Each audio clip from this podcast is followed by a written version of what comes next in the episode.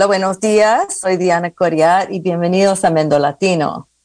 Ah, hola, soy Loreto Rojas. Ustedes están sintonizando KZYX Filo 90.7, KZY, perdón, KZYZ en Willits y en Yucaya en el 91.5 y en Fort Bragg en el 88.1, todos en el Dial FM. Estamos transmitiendo en vivo también y nos pueden escuchar en www.kzyx.org.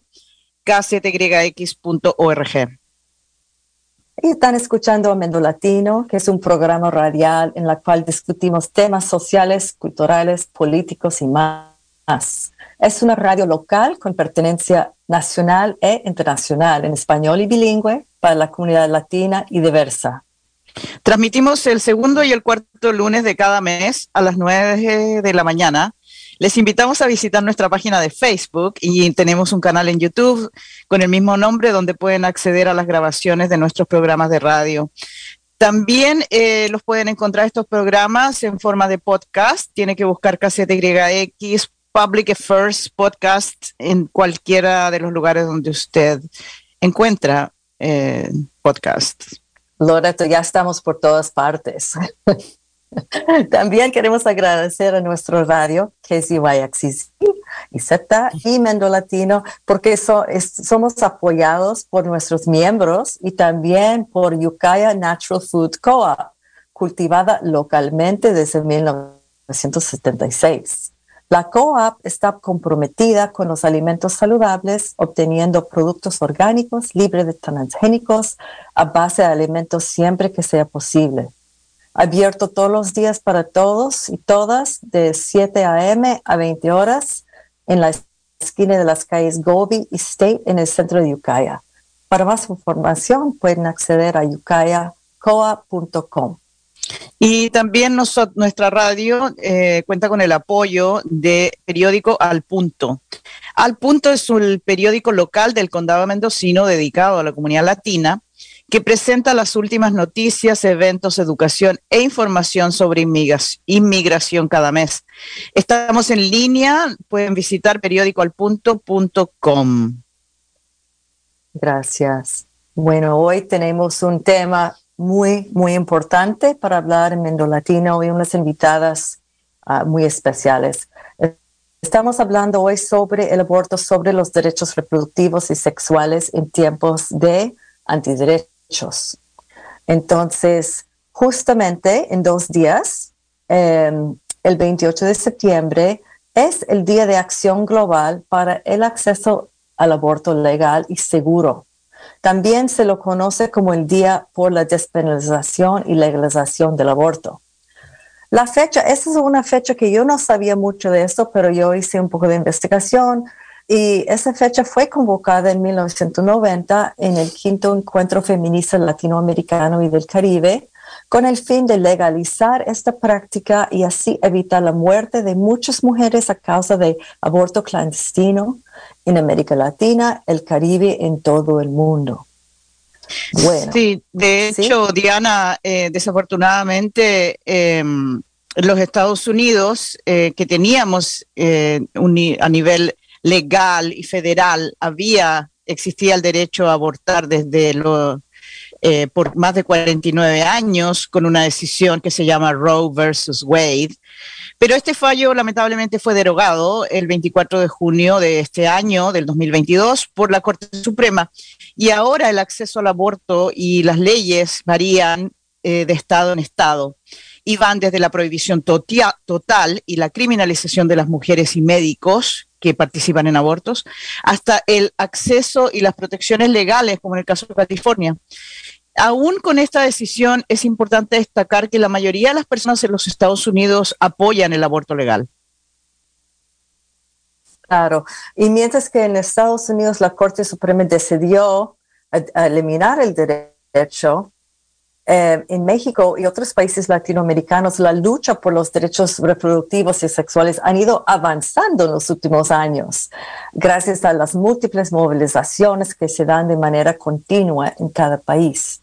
Sin embargo, el acceso a ese derecho en América Latina y el Caribe varía de país a país y sigue siendo un tema muy complicado por el cual las mujeres siguen luchando. Y por eso eh, en este programa queremos como hablar de, de todas las Américas, ¿no? Cuando estamos hablando de los derechos.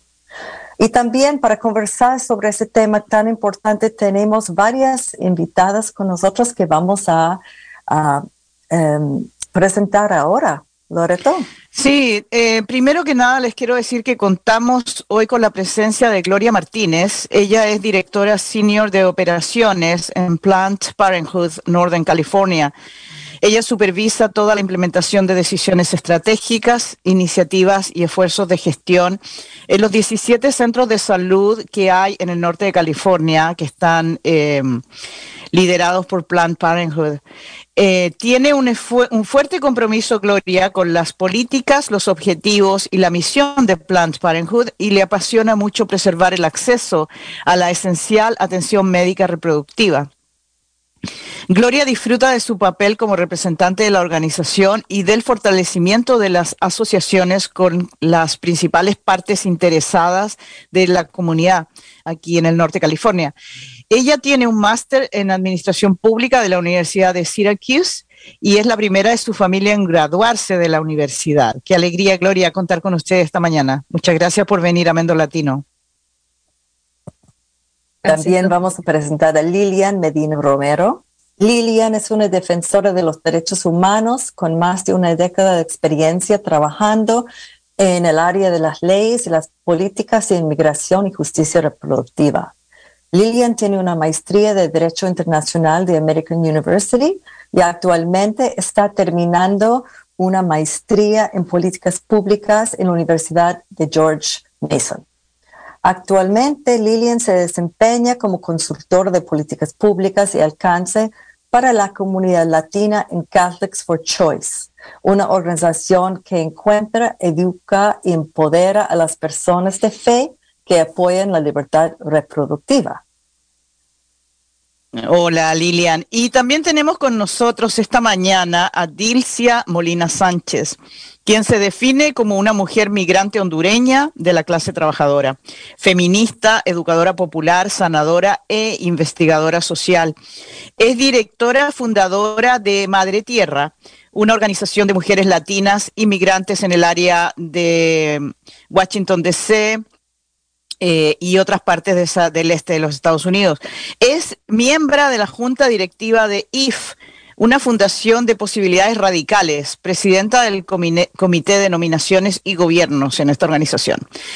Ella identifica a sus comunidades como los pueblos originarios lencas y los inmigrantes LGBTQI y más Latinx en los Estados Unidos. Ella cree que otros mundos son posibles con equidad de género, raza y clase. Muchas gracias por estar con nosotros, Dilcia. Muchas gracias por tenerme aquí con ustedes. Contenta. Igual contenta. Me parece que en Mendo Latino especializamos en tener mujeres latinas poderosas siempre con nosotras. Entonces, bueno, vamos a hablar de los temas que hemos presentado em, y queremos, bueno, lo que vamos a hacer, hay tantos temas que cubrir, pero queremos abrir el diálogo con una pregunta para cada una de ustedes y luego seguimos en diálogo. Loreto, ¿quieres comenzar? Sí, muchas gracias, Diana. Eh, queremos comenzar haciendo una pregunta a Gloria Martínez. Ella es la representante de Planned Parenthood aquí. Em, la primera pregunta que queremos hacerle, eh, Gloria, es ¿de qué hablamos cuando hablamos de derechos reproductivos? Y la segunda pregunta, ¿cuáles son las implicaciones de la anulación de este decreto de Roe versus Wade para todas las mujeres y para nuestras comunidades en general?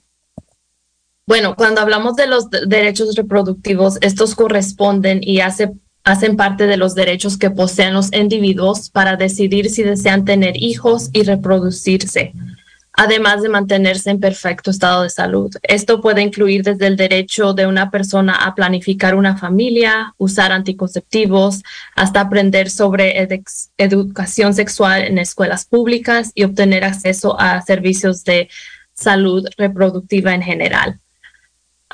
Eso es básicamente tratar de mantener a un individuo con la salud general tan perfecta que pueda. Vienen todo en el ah, parte de eso. Lo, lo que estamos mirando desde que Roe v. Wade fue ah, unificado el 24 de junio es que los estados ahora son los que deciden si van a permitir que el aborto sea siendo legal o no. Ah, básicamente aquí en California el gobernador lo declaró como un safe haven state, donde todo el aborto es protegido porque está en la constitución del estado de California. Ah, desafortunadamente, creo que ya tenemos como 16 estados en los Estados Unidos donde ah, hay restricciones a diferentes niveles sobre el aborto, pero sobre todo ah, a los derechos reproductivos. Ya estamos mirando que no ofrecen cosas tan sencillas como educación sexual en la escuela, donde es la única educación de sexo que unas personas reciben en su vida. Muy bien, muchas gracias. Bueno, ahora Dilcia, que ya siempre le, doy las preguntas más complejas porque es una mujer que maneja todo. Dilcia, queremos hablar contigo. ¿Cuál es la conexión entre los derechos reproductivos y los derechos humanos, civiles, sexuales? Em, y el eh, derecho a decidir, o también cómo es, un, para decirlo así, cómo es un problema interseccional. Y, yo sé que como trabajas en DC, vives y trabajas en DC, tienes una, eres una mujer hondureña, tú tienes una óptica nacional y también internacional en todas las Américas. Bueno, eh, muchas gracias por la invitación y bueno, la conexión entre los derechos humanos, los derechos civiles y sobre todo de las mujeres eh, eh, inmigrantes eh, en este país, latinas, inmigrantes en general y latinas en particular, se vuelve, se vuelve un camino y un andar escabroso, ¿verdad? Dificultoso para las mujeres, porque pareciera que, que, hay una anulación de ellos desde el momento en que no, no tenemos derecho a a tener un documento legal para, para sobrevivir en este país, ¿verdad? Y con toda la, la herencia patriarcal que, que, migramos, ¿verdad? Ojalá que durante el tránsito de migración, ¿verdad? Por todas esas fronteras horrorosas se nos fueran cayendo todas estas capas patriarcales, pero parece que eso consiste, es tan, es tan fuerte, es una caparazón que, que, vamos, que de, de la cual nos vamos revistiendo que se vuelve tan fuerte, una coraza, que al llegar aquí ya estamos casi desplomadas, ¿verdad? Entonces, creo que, que, es importante hablar de esto, ¿verdad? De, esta conexión entre derechos humanos, derechos por la vida y el, derecho a decidir sobre nuestros cuerpos. También hay una leve ventaja en, en, la migración, ¿verdad? Porque dejamos muchas cosas atrás. Y una de las cosas que dejamos es eh, el replanteamiento eh, eh, en, el, en, el, tránsito migratorio, el replanteamiento sobre, sobre, los derechos sobre nuestros cuerpos, sobre la autoridad y pertenencia de nuestros cuerpos. Hay condiciones culturales y religiosas eh, en América Latina que, que nos hacen tener cuerpos para otras y otros, pero en ese caminar, en, el, en la ruta crítica, porque es una ruta crítica, la migratoria, donde se vive de todo, además de la de la represión de las autoridades de los diferentes países, además de la represión de, los coyotes o quien te ayuda a migrar, ¿verdad? La represión del grupo con el que migras y la represión internalizada que traemos. Entonces, eh, creo que, que, que es importante mm, enfocarnos en que otras posibilidades hay sobre nuestros cuerpos que podemos eh, eh, decidir sobre ellos medianamente, ¿verdad? Aunque al aterrizar aquí en los Estados Unidos, al encontrarnos sin un seguro médico, sin una atención médica, esto se vuelve eh, un gran reto para la mujer, ¿verdad? Y nos toca que, bueno, no tenés número social, no tenés derecho a casi nada, no sos ser humana, no tenés cuerpo, ¿verdad? Entonces, nos toca que, acudir a diferentes tipos de organizaciones o instituciones que, nos pueden ayudar a, cuidar de, nuestros cuerpos. No sé si me perdí un poco yo siempre. No, no, muy bien, Dilcia. No, no, muy bien. Como decimos en inglés, le, Tú, pusiste el dedo realmente donde están todos estos, estos conflictos y estas eh, como se dice, em, desafíos que enfrentamos todos los migrantes y particularmente como tú estás describiendo las mujeres. Queremos continuar preguntándole a Lilian. Ella trabaja con esta organización que se llama Catholics for Choice y muchas veces vemos y escuchamos en los medios de comunicación que pareciera que la única opción para una persona católica o religiosa en ese sentido fuera apoyar la deslegalización del aborto y tomar una postura que es, excluyente y antiderechos para las mujeres. Pero cuando miramos realmente eh, lo que pasa con Catholic for Choice, ellos tienen una página fantástica, felicidades Lilian por eso, en español, muy accesible para todos. Eh, vemos que hay otras realidades y otras historias. Por ejemplo, nosotros vemos que el 75% de las mujeres latinas en los Estados, Estados Unidos apoyan el aborto legal. Entonces, Lilian, cuéntanos un poquito sobre la organización Catholic for Choice y estas otras historias que no se eh, manifiestan en los medios de comunicación. Gracias, gracias Loreto. Eh, sí, eh, y, lo más curioso e importante es que no solamente son otras historias, son la mayoría de las historias. y es, es importante anotar eso, ¿no? tristemente, la, la oposición y las organizaciones y las, digamos que la, la, la, los antiderechos se han apropiado de el, um, em, no sé, como de la, de la, de la carga moral que tiene, ¿no? Ser creyente dentro del cristianismo y dentro del catolicismo, que es súper importante, sobre todo en la comunidad latina, para decir si eres católico no puedes eh, apoyar el aborto. Y el dentro del catolicismo eh, no, es tan, eh, no es tan complicado para una persona del común, no estoy hablando de los de la institución católica, sino de los católicos y de las católicas que hacen parte de la iglesia, que son la iglesia, no es tan difícil entender por qué apoyamos el derecho de que, que tenemos todas las personas a tomar decisiones sobre nuestros cuerpos. ¿sí? que al final del día se trata de eso.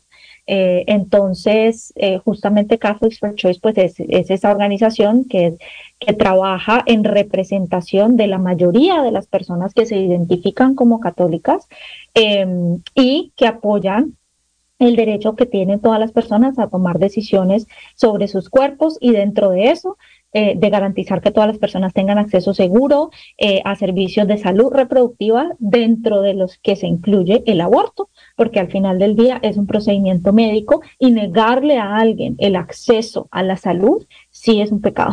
Entonces, eh, creo que creo que esa es una es una parte que la organización tiene clara eh, y que siempre, digamos que tratamos de llevar esa bandera y de recordarles a, a las personas que no tienen que sentir vergüenza porque esa sea su posición personal y política, que no están solas, eh, y que por el contrario, el, dicen las estadísticas, por lo menos el 68% de las personas que viven en los Estados Unidos apoyan el aborto legal y seguro y el 75% de las personas que se identifican como católicas y que son latinas, 75% de las personas latinas católicas apoyan el acceso eh, al aborto en la mayoría de los casos. Entonces, eh, pues la organización justamente eh, está tratando de hacer eso y no de la nada, ¿no? Porque muchas personas podrían pensar, bueno, pero es que la Iglesia Católica, la institución católica, ha sido muy clara y ha dicho que el aborto es asesinato, ¿sí?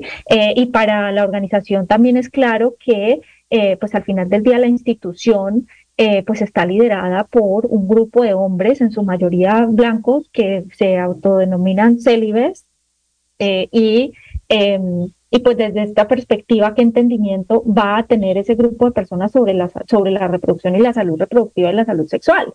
¿Sí? Entonces, desde ese punto de vista, pues también eh, hacemos una, una distinción y un reconocimiento claro de que sí, las instituciones pues tienen eh, representantes que no necesariamente representan lo que el, lo que el pueblo eh, necesariamente cree, ¿no? Eh, y desde ese punto de vista, para, para Catholics for Choice también es importante que las personas que, se, que encuentran su, que su fe se identifica con el catolicismo, eh, entienda que una cosa es la institución y otra cosa es eh, la iglesia, ¿no? Y desde el catolicismo eh, hay principios que complican un tema, complican el tema del aborto, porque es un tema complejo. No, no, no, no, no vamos a, a sugarcoated ni a, sí, como a eh, Pretender que es algo súper fácil, ¿no? Exacto. claro, que es una decisión que se toma así súper de manera casual. Exacto. Y la misma teología eh, eh, habla de, ciertas cosas que nos permiten desde la teología católica decir, un momento, pues sí, es un tema complejo y sí.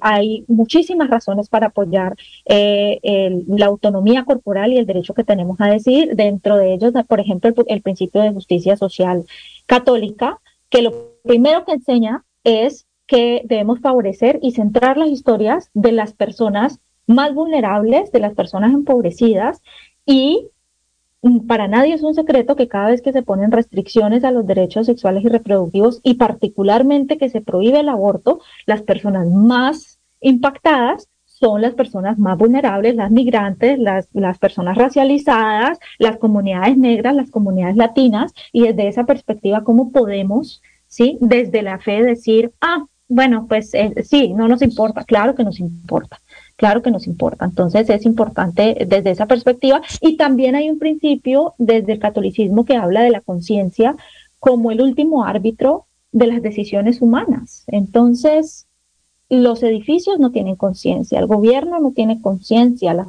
únicas, los únicos que tenemos conciencia son las personas, ¿no? Entonces, eh, desde ese punto de vista, nosotras entendemos que eh, debe ser decisión de la persona que está embarazada bajo la guía del personal médico que la atiende y que es una decisión personal, no le pertenece al gobierno y no le pertenece a la iglesia. y nada, pues desde ahí existimos y desde ahí hacemos el trabajo que hacemos.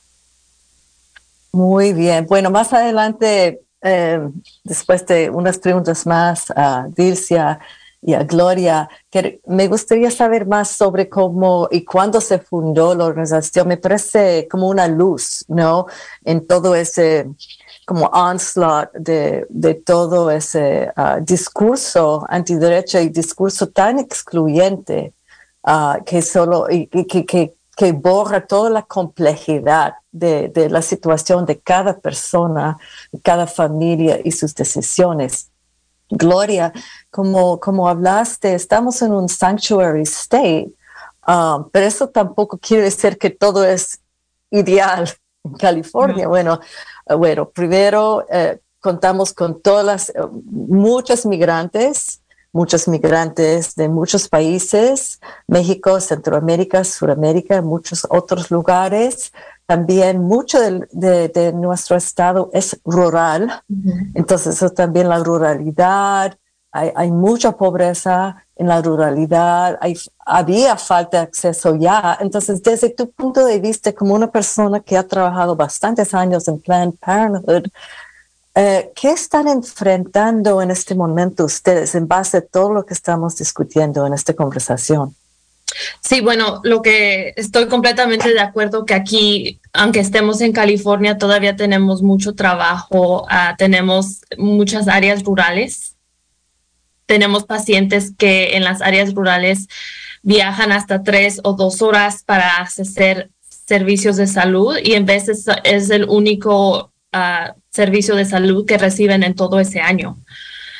Um, so, aunque estemos en un sanctuary state, no significa que todo esté bien, como dice usted. Um, muchas áreas rurales, mucha pobreza, muchos otros uh, barriers que se enfrentan, como no tener la tecnología adecuada para solicitar citas por online, que ya está muchos de las uh, del cuidado se está moviendo a esa área digital y tenemos es otro uh, barrier allí.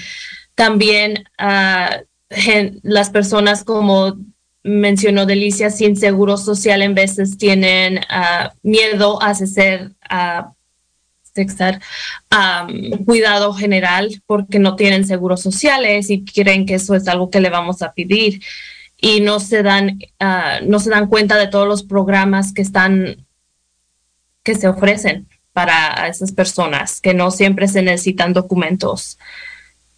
Entonces, la, tenemos mucho trabajo que hacer simplemente en California con las áreas rurales, pero también lo que estamos mirando es que sí estamos recibiendo más pacientes que no son de California. Estamos recibiendo pacientes de Oklahoma, de Texas, de Arizona, donde estamos viendo que las personas tienen miedo de hacer servicios en esos estados, o están teniendo que viajar distancias más largas, que también viene con muchos más dificultades como cuidado a los hijos que ya tienen, porque muchas personas que tienen reciben un aborto ya tienen hijos, entonces cómo se enfrentan a cuidado de, de los hijos, tienen que perder trabajo, además de costos muy altos porque tienen que viajar distancias más largas. Claro, y bueno, por otro lado es eh, realmente eh, una alegría muy grande, incluso con todos esos desafíos que esas personas todavía puedan venir, las que pueden, ¿no? Pero sabemos que hay muchísimas que no pueden venir eh, aquí a recibir los servicios que la organización que usted lidera, eh, Gloria, ofrece y que es tan importante. Y también quería destacar lo que usted dice, porque durante la pandemia una de las cosas que vimos fueron la falta de información en nuestra lengua, en el español, ¿no? No había información en español y luego más encima de eso todo se transformó en esta virtualidad que es todavía más compleja para una persona que viene escapando pidiendo asilo, que no tuvo acceso a esta tecnología y que de súbito necesita una atención médica y se enfrenta no solo con la barrera de la lengua, pero además con la barrera tecnológica. Pero para ir moviendo la, conversación, voy a darle la palabra de nuevo a Dilcia para que ella nos hable un poquito de cuál es el contexto que tú ves, Dilcia, en, eh, en términos de tanto a nivel en donde tú estás, con la gente que tú trabajas, como a nivel nacional. ¿Y cómo ves tú que está afectando a todas las mujeres el hecho de que estos, eh, esta política que nos encontramos casi en todas partes que miramos de antiderechos hacia las mujeres? Bueno, un golpe fuerte, ¿verdad? Y, una vez más eh, sentimos eh, y sienten las mujeres con las que nosotros trabajamos de que eh, se nos está expropiando de, de, lo único que se supone que tenemos, ¿verdad? Los cuerpos, ¿verdad? Y es el Estado, son las leyes, es la institucionalidad la que está tomando el mando de nuestros cuerpos una vez más, ¿verdad? Ya lo hemos vivido, bueno, a través de los grupos religiosos que son más radicales, ¿verdad? Mi respeto por las compas de, de, católicas por el derecho a decidir, pero es la institucionalidad, ¿verdad? Del matrimonio, la institucionalidad de la familia. Entonces, creo que, que, que estamos viviendo una vez más eh, esta parte, ¿verdad? Y perdóname, ya me perdí un poco en la pregunta. ¿Estamos? Sí, no, sí, sí, no, eh, porque una de las cosa que yo sé que tu organización Madre Tierra hace es, eh, abordar estos temas y trabajar en los temas de sanación que también las mujeres necesitan para esto. Pero lo que, lo que en este momento lo que queríamos preguntarte más es cómo lo, cómo lo ves tú, porque además de ver esta política que se está desarrollando en los Estados Unidos, nosotros también vemos que se está, esta misma política está ocurriendo en muchos lugares de Latinoamérica y en Centroamérica, ¿no? Sí, eh, estamos viendo que una vez más eh, se está fortaleciendo la, la, a que otras y otros, y sea la institucionalidad la que, la que se apropia de, de, nuestro cuerpo, ¿verdad? Y para nosotras como, como organización eh, ha sido un gran reto, ¿verdad? retomar esto de los derechos sexuales y reproductivos, en primer lugar porque las mujeres con las que nosotras trabajamos no tienen acceso a servicios de salud. ¿Verdad? Esa es una, una, primera parte. ¿Por qué? Porque no tienen un número social, no tienen documentos en este país, entonces eso dificulta los accesos.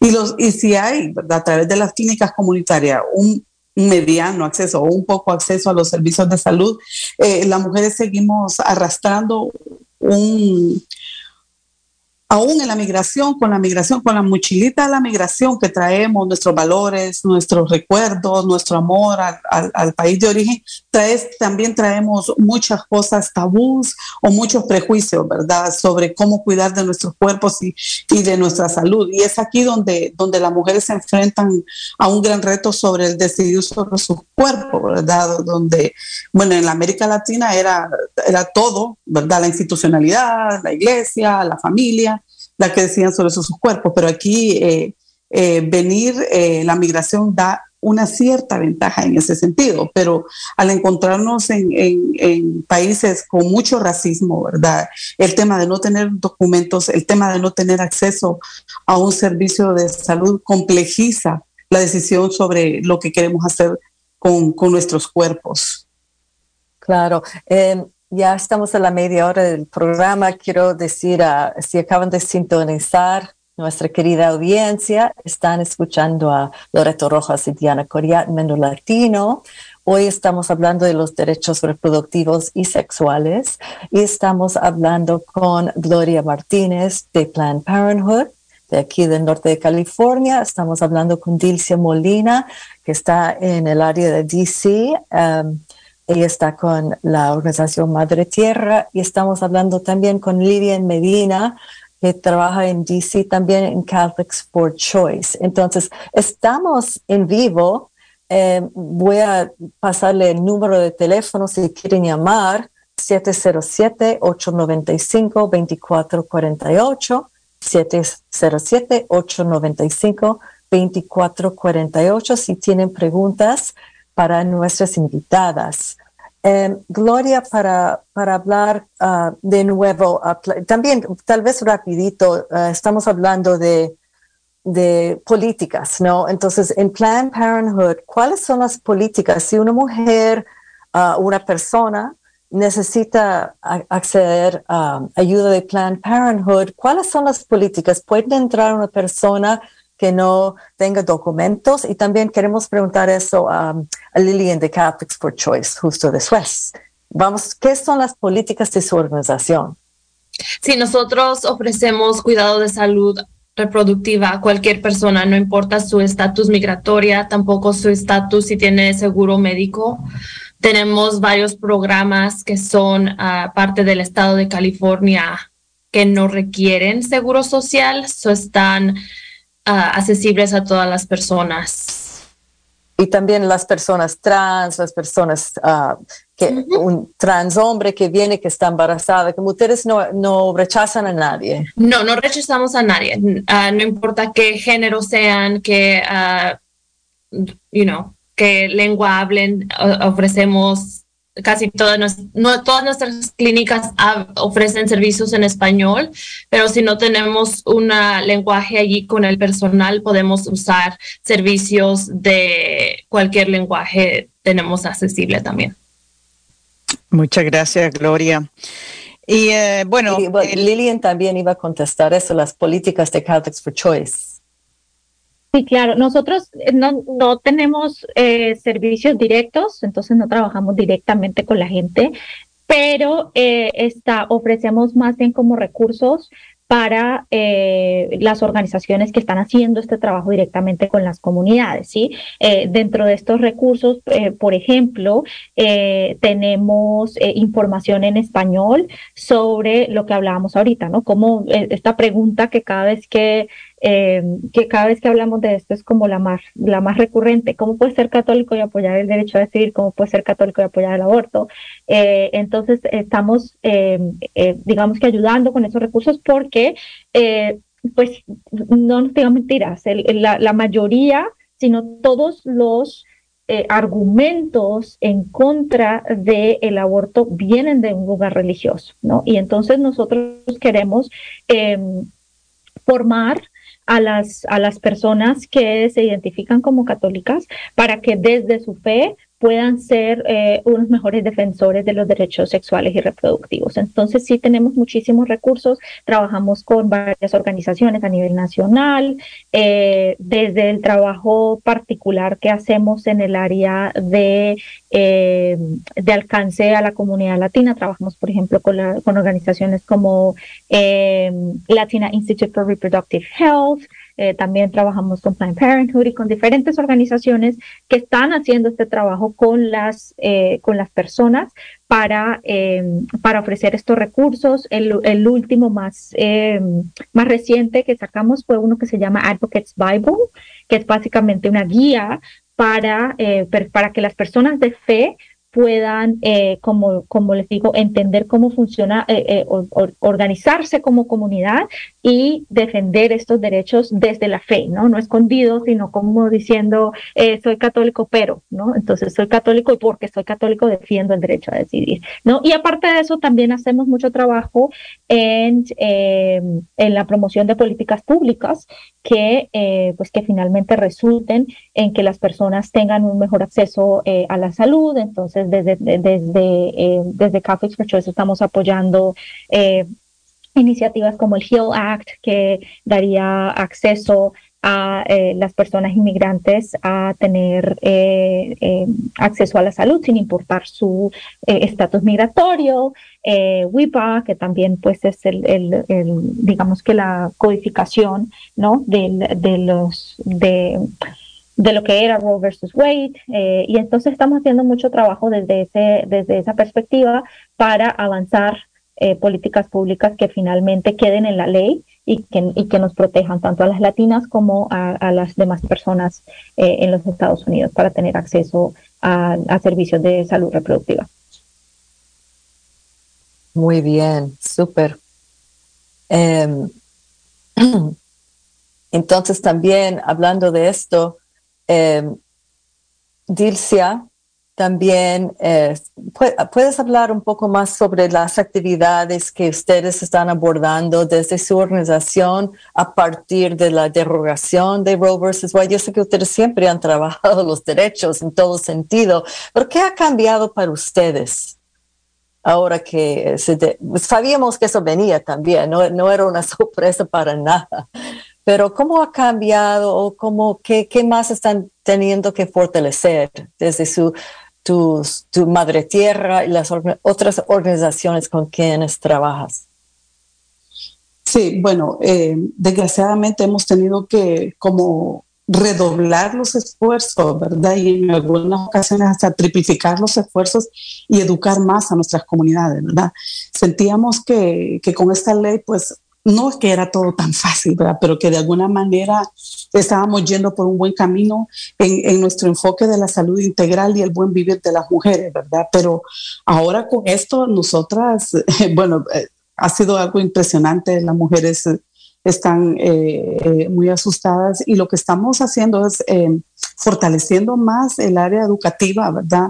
Haciendo mucho trabajo sobre, sobre los cuerpos de las mujeres. Como nosotras somos una organización pequeña que hacemos atención directa con las mujeres, entonces estamos fortaleciendo todo el tema de, los derechos de los cuerpos, ¿verdad? Y la apropiación de nuestros cuerpos aún en la migración, eso es casi, eso es un proceso milagroso, ¿verdad?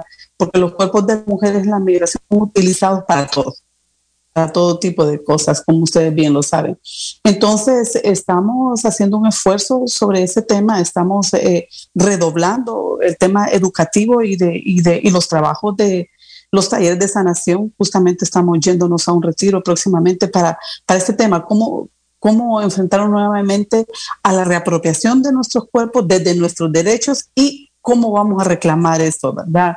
Aunque la mayoría de las mujeres de nuestra organización son mujeres que no tienen documentos, pero esto las fortalece y, les permite acudir a los servicios de gente aliada que podamos tener. Y seguimos insistiendo en el tema del idioma, ¿verdad? Porque eh, tenemos eh, últimamente hemos tenido la llegada de, compañeras que no es el español, que es otro idioma dominante, ¿verdad? Su primera lengua, ¿verdad? Entonces tenemos mujeres de toda la América del Sur que están llegando, eh, que hablan eh, sus idiomas originales.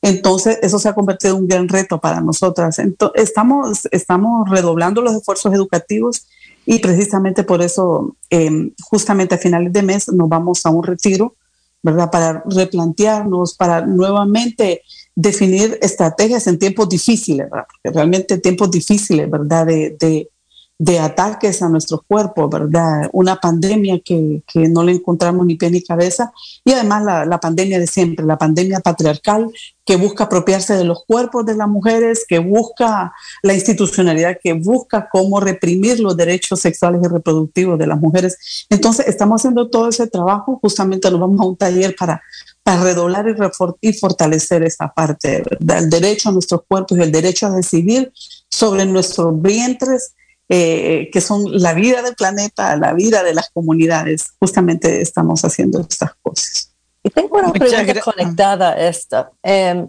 como estás trabajando con muchas mujeres de toda América Latina, bueno, yo vivo entre los Estados Unidos y Ecuador, ¿no? Y, mi experiencia en Ecuador es que hay una, y yo sé que en toda América Latina, luchas súper fuertes, callejeras, mm, de colectivas feministas ah, sobre los derechos reproductivos y sexuales. Y hay una, en los últimos, yo diría, seis, siete años, hay una gran explosión de organizaciones, organización, movilización personas en las calles 8 de marzo en una manera que no veo tanto en los Estados Unidos. Y quiero preguntarte, Dilcia, si las mujeres con quienes estás trabajando vienen con este, esos aires nuevos, ¿no? De esas luchas o, no estaban en esto? ¿Cómo encuentras esa nueva generación de migrantes, digamos? Sí, es una pregunta hermosa. Sí, em, realmente muchas de las mujeres que emigran no vienen con esto, ¿verdad? Eh, eh, se lo han planteado en algún momento de sus vidas cuando han enfrentado violaciones de sus derechos humanos, ¿verdad? Pero cuando llegan aquí, eh, bueno, y depende también de, de, dónde vengan, ¿verdad? Por lo general, las mujeres más pobres vienen de algún tipo de organización, de los países más pobres, ¿verdad? Los países centroamericanos, pues las mujeres, eh, eh, la cosa históricamente, política, ideológica y económicamente ha sido más dura, ¿verdad? Y no estoy comparando, ¿verdad? Pero, pero vienen mujeres más pobres, ¿verdad? Que no saben leer y escribir, o mujeres de los pueblos originarios. En relación a la América del Sur, que son mujeres que sí saben leer y escribir. Entonces, eh, ese es un gran reto para nosotras y, lo que procuramos es educar, ¿verdad? Y, enseñarles a través de talleres y aprender juntas, ¿verdad? Cómo replantearnos eh, nuestros cuerpos en la migración, cómo replantearnos el vivir ¿verdad? Muchas mujeres se plantean como una, una segunda oportunidad a, vivir, ¿verdad? Por todo lo que han vivido en la ruta crítica de, de la migración. Entonces, eh, hay replanteamientos. Estamos buscando la forma de cómo vivir con dignidad, con apropiación de nuestros cuerpos y con el derecho a decidir sobre nuestros cuerpos. Y esa es una tarea bastante, bastante difícil, sobre todo por, por las concepciones eh, eh, judeocristianas o religiosas eh, de, de, las mujeres, ¿verdad? que aquí también a veces eh, los grupos religiosos eh, no católicos se convierten en una alternativa de sobrevivencia para la mujer. Y esto fortalece un montón de, mitos y, prejuicios que hay y sobre todo el derecho a no decidir sobre los cuerpos eh, en las mujeres. Entonces, nosotras mm, estamos trabajando duro en eso, por eso precisamente vamos a tener este, este retiro que son de tres días, ¿verdad? donde hacemos un trabajo profundo para recuperar ese derecho de las mujeres sobre los cuerpos, aún en la migración.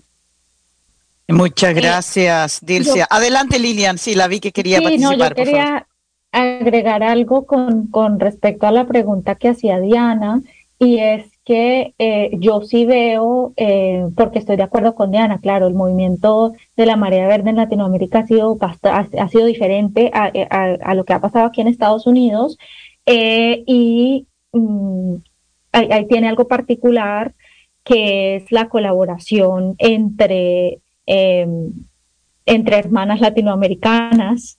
Eh, y entonces todos estos logros que se han hecho en México, en Argentina, eh, en Colombia, em, creo que no se ha logrado eh, a nivel em, solamente nacional, ¿no? Sino que han trabajado, las, las mexicanas han trabajado con las colombianas, con las argentinas, con las chilenas, eh, y siguen trabajando con las brasileras. Hay una, bueno, yo lo sé porque desde la, desde la experiencia con Catholics for Choice aquí en Estados Unidos hemos trabajado con la Red Latinoamericana de Católicas por el Derecho a Decidir. Eh, y por primera vez después de la caída de Roe versus Wade veo que esta marea verde y ese mismo sentido de colaboración y de compartir estas, estas eh, lecciones aprendidas en Latinoamérica está llegando a Estados Unidos eh, y que es algo muy bonito porque eh, claro, desde la, desde la visión de, de, Estados Unidos, pues siempre eh, los Estados Unidos es un país que libera, ¿no? Y entonces, que, que, lidera, y entonces es los Estados Unidos quien le dice al mundo qué hacer y cómo hacerlo. Eh, y eh, lo que está pasando ahora ha abierto las puertas para que el, movimiento feminista eh, eh, pro derechos se alimente de las experiencias que están teniendo y que siguen teniendo las hermanas latinoamericanas a través de la Marea Verde. y me parece algo muy bonito y que invito también a, a, las personas que están dentro del movimiento de justicia reproductiva en los Estados Unidos a, a seguir Em, fomentando esas conversaciones con, eh, con las compañeras en Latinoamérica, porque, porque sí, porque están avanzando en, en, en estos países, están avanzando en, en, materia de derechos sexuales y reproductivos dentro de gobiernos que son muy conservadores. Por ejemplo, bueno, yo, yo hablo particularmente del caso colombiano porque yo soy colombiana eh, y está em, la la, lo que pasó en Colombia pasó dentro de un, dentro de un gobierno altamente conservador. Entonces, eh, sí es bueno escuchar y aprender, ¿no? Cómo se hizo, cómo se logró, qué, cuáles son esos retos y qué esperamos eh, nosotras desde aquí, porque pues, obviamente es una, es una batalla que no ha, no ha terminado y que, y que ¿no? lleva muchos años. Entonces, eh, creo que también ahí, un poco para complementar lo que decía Diana de, em, de la relación entre entre lo que ha pasado en Latinoamérica y lo que está pasando aquí en Estados Unidos. muchas gracias. Excelente, Lilian. Eh, Gloria, ¿usted quiere agregar algo en esta conversación tan interesante? Mm, bueno, nada más que, no mucho más que agregar de lo que ya fue dicho, pero creo que tratar de, como dijo Lilian, trabaja, trabajar y unirnos más, no solamente las mujeres, pero las comunidades latinas y tratar de respaldarnos unos a otros. Creo que es lo más importante también. Gracias, Gloria. Disculpa, Diana, quería decir algo nada más que eh, Lilian estaba refiriéndose a esta marea verde, ¿no? Y eso tiene que ver con el movimiento que empezó en la Argentina, con las mujeres argentinas para, para tener el derecho al aborto. Y lo que las argentinas hicieron fue impresionante y ellas adoptaron estas pañoletas para cubrirse la cara con un puño que está en el color verde. Entonces se ha transformado un poco en el color eh, que representa la lucha de todas las personas, no solo de los no solo de las mujeres, sino que de todos. Eh, Diana. Sí, no, em, ya estamos cerca, ya tenemos como 10 minutos más del programa y eh, como estaba diciendo antes, con tanta mala noticia y a veces que yo, me acuerdo el día que se derogó Roe versus Wade, fui a caminar mi perra y me topé con varias mujeres y estamos todas así como cansadas y frustradas y era terrible, pero al mismo tiempo como una cuestión de ser una movilizador, una persona que lucha, es que siempre tenemos que también enfocar en, en las luces, ¿no? Entonces, las cosas positivas que están pasando. Entonces, eso sí quería preguntar a Gloria, como estando en un sanctuary state, por ejemplo, yo leí ayer que el Gavin Newsom firmó un bill, no sé cuándo va a entrar en ley que los inmigrantes, las personas migrantes pueden tener un ID card sin tener el driver's license, como se facilite el ID card, que es muy importante, ¿no? Para acceder derechos. Pero en, en términos de derechos reproductivos, ¿cuáles son las luces? Como que yo sé que también ustedes están trabajando, tienen recursos nuevos y también están trabajando con un grupo no me acuerdo el nombre, acceso reproductivo, la gente que le dan dinero a las mujeres que van a viajar. Entonces, cuéntanos un poco de eh, cómo estamos uh, como haciendo limonada de limones, o cómo estamos uh, luchando aún más, como dice Dilcia, estamos trabajando, redoblando los esfuerzos. Sí, bueno, en California acabamos de uh, presentar un webpage que se llama Official California State Resource for Accessing Abortion y es una página web que fue puesta por el Departamento de Salud de California y básicamente esta página también español, uh, pero ahí contiene todos los recursos. Tiene listas de todos los proveedores que de aborto en todos los lugares de California, pero también recursos para si necesitan apoyo con transportación, si necesitan apoyo con un hotel sobre la noche o más, si necesitan ah, más recursos, ahí está todo en una parte para que las mujeres puedan ir o cualquiera persona puede ir y recibir hacer más un poco de research sobre todos los servicios que necesitan. Ahí está todo en una parte que ah, fue... Eh, disculpe, ah. Gloria, ¿me puede repetir el nombre del sitio en el Internet? Sí, de se lo doy. Es ah, California Abortion Access. So es abortion.ca.gov. Gracias. Ajá. Y básicamente también le dice que es el aborto sigue legal y también que está protegido aquí en, el estado de California y tiene nomás la lista de todo cómo puede acceder a, a los servicios de aborto en el estado de California por ah, su localidad. También lo que estamos haciendo es nos tenemos un, una otra, otra organización que se llama Access Reproductive Justice y Access también es, uh, puede ayudar a cualquier persona que está viajando o que necesita ayuda para uh, recibir un aborto, aunque no tenga que viajar muy lejos. Ellos proveen fondos, uh, también modo de transportación que en veces es dándote un ride ellos mismas, ah, abriendo sus casas si necesitas un lugar donde quedarte. Aquí están todos los recursos para que no haya ningún uh, barrier para acceder al aborto. Y esa organización es alguien que trabajamos muy cerca con ellos por si tenemos pacientes que necesitan recursos adicionales y esa organización está abierta para todo el estado de California, pero en fin, también han ayudado a personas que han venido de otros estados.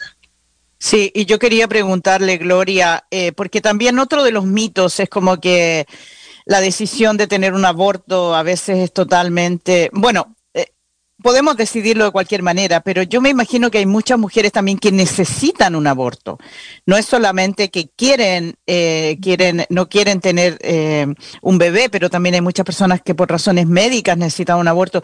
Eh, ¿Nos puede contar un poco cuáles son los casos más comunes que, se, que ustedes ven en su organización sobre eso? Sí, el caso más común que miramos es cuando el embarazo no se desarrolla y el embarazo ya no va a ser viable, que no, que no va a poder continuar la mujer. Entonces, en ese caso, necesitan que venir a un centro de clínica comunitaria o un hospital para que puedan recibir esa atención que es porque el, el embarazo no va a progresar como sea. So, ese es el más común. También tenemos personas que tienen uh, otros otras condiciones médicas que si progresan con el aborto pueden poner en peligro su vida, no nomás la su vida de ellos, pero también la del embarazo. Muy bien. Y también como hablando, eh, siguiendo esa línea de qué podemos hacer, como si hay muchas mujeres y hombres, familias que están escuchando nuestro programa de hoy, de parte de cada uno de ustedes, ¿Qué, puede hacer la persona corriente como nosotras que estamos en nuestras casas? ¿Qué tenemos que pensar ahora? Si cada uno de ustedes pueden como contestar desde su propio lugar de enunciación, ¿qué podemos hacer o, qué debemos estar, debemos, cómo podemos también, no sé, como abrir una vida con más derechos y menos restricciones ¿cómo es? Restricciones. Restricciones. Restricciones, perdón. Eh, ¿Qué dicen cada una de ustedes? Bueno, Lilian, que no, ¿qué, qué dices? Después Dilcia y después. Y, y quiero, sí, y, un minuto cada una, que estamos llegando casi al final. Sí, no, yo creo que es importante. Eh, primero tener, eh, traer a la, al ámbito público lo que nos han enseñado a tener privado. ¿no? Que es el, eh, de esto no se habla, sobre todo en, la comunidad latina, eh, no se habla de la sexualidad, no se habla de los derechos reproductivos, del aborto no se habla porque es pecado, hay que hablar de eso, porque es, es liberador y también porque creo que desde el punto de vista, obviamente, de lo que representan las católicas por el derecho a decidir que hablábamos, es eh, la liberación de decir, un momento, esto es un tema complejo eh, y hablarlo dentro de la familia y dentro de, ambientes que pronto pueden ser bastante conservadores, también eh, creo que va a dar luz a esas complejidades de las circunstancias particulares de una persona que puede necesitar un aborto por la razón que sea. Eh, entonces creo que desde, desde esa perspectiva es importante tener estas conversaciones que son difíciles, pero que definitivamente son necesarias ¿no? Ah, volviendo un poco a lo que decía Dilcia, creo que el sistema patriarcal también nos, nos ha tenido éxito y nos ha ganado porque nos ha enseñado a comer calladas. Entonces, si hay cosas de las que no se hablan, pues simplemente no se habla y desde ahí se mantiene el poder. Y cuando decidimos eh, de alguna manera hablarlo, eh, obviamente dentro de, dentro de un espacio que consideremos seguro, ¿no? Porque tampoco nos vamos a exponer eh, creo que, creo que eso es un ejercicio eh, liberador que puede llevar a decisiones mucho más grandes, a decisiones de carácter político eh, en este sentido. Entonces, pues es, es como mi granito de arena. Muchas gracias. Eh, Gloria, y después terminando con Dilcia. Sí, me encantó mucho lo que dijo Lilian, que hay que, hay que hablar de estos temas, pero también hay que hablar del aborto. Una en tres una de cada tres mujeres ha tenido un aborto o ha tenido esa experiencia. Hablar más de eso para comenzar a normalizar el tema y que no sea algo tan tabú o tan de que no se habla. So, compartir nuestras experiencias con el aborto, pero también para las personas que pueden votar, votar, porque lo que estamos mirando es que las personas que están elegidas, los políticos que están elegidos, sí importa. Es como llegamos a donde estamos con Roe versus Wade. So, esos serían mis dos uh, consejos. Eh, Dilcia, adelante. Tenemos un minuto. Bueno, eh, creo que es importante una vez más eh, em, replantearnos que, que, es importante buscar ayuda, ¿verdad? Y, y, que existe ayuda. Para nosotras como, como organización de mujeres, es importante que, que las mujeres vengan a nosotros, eh, que podemos hacer cosas, que aunque hay un sistema patriarcal que está decidiendo sobre nuestros cuerpos, nosotras todavía tenemos ese derecho, ¿verdad? Puede ser que no tenemos derecho a votar. La mayoría de las mujeres con las que nosotras trabajamos no tienen documentos en este país, eh, eh, no pueden votar, pero sí pueden trabajar. Entonces, y también eh, recuperar nuestros derechos eh, sobre, nuestros cuerpos, que son como nuestro primer territorio. Entonces creo que enfocarnos en eso vale la pena y, un llamado a hacer eso para, para las mujeres y poner atención en nuestras cuerpos, en nuestros cuerpos y en nuestras vidas, dignificándolas. Muchísimas gracias. Queridos oyentes, han escuchado ustedes Mendo Latino hoy dedicado a conversar sobre los derechos reproductivos de las mujeres y tuvimos con nosotras a Dircia Molina, a Lilian Medina y a Gloria Martínez. Muchas gracias a las tres por participar y queremos recordarles que nuestra querida radio estación está desarrollando un Quiet eh, Drive. Estamos solicitando a los oyentes que hagan una contribución económica a nuestra radio estación comunitaria. Pueden donar en www.kzyx org y también pueden mandar un cheque a la casilla postal número 1 en Philo, California 95466 o pueden llamar al 707-895-2324 apoyar este tipo de programas que tenemos en el aire hoy. This has been a production of Mendocino County Public Broadcasting, KZYX Philo 90.7 FM, KZYZ Willits and Ukiah 91.5 FM, and Fort Bragg at 88.1 FM. You can find more content like this on our website at kzyx.org and consider donating by clicking the red donate button in the upper right corner. Thank you for listening.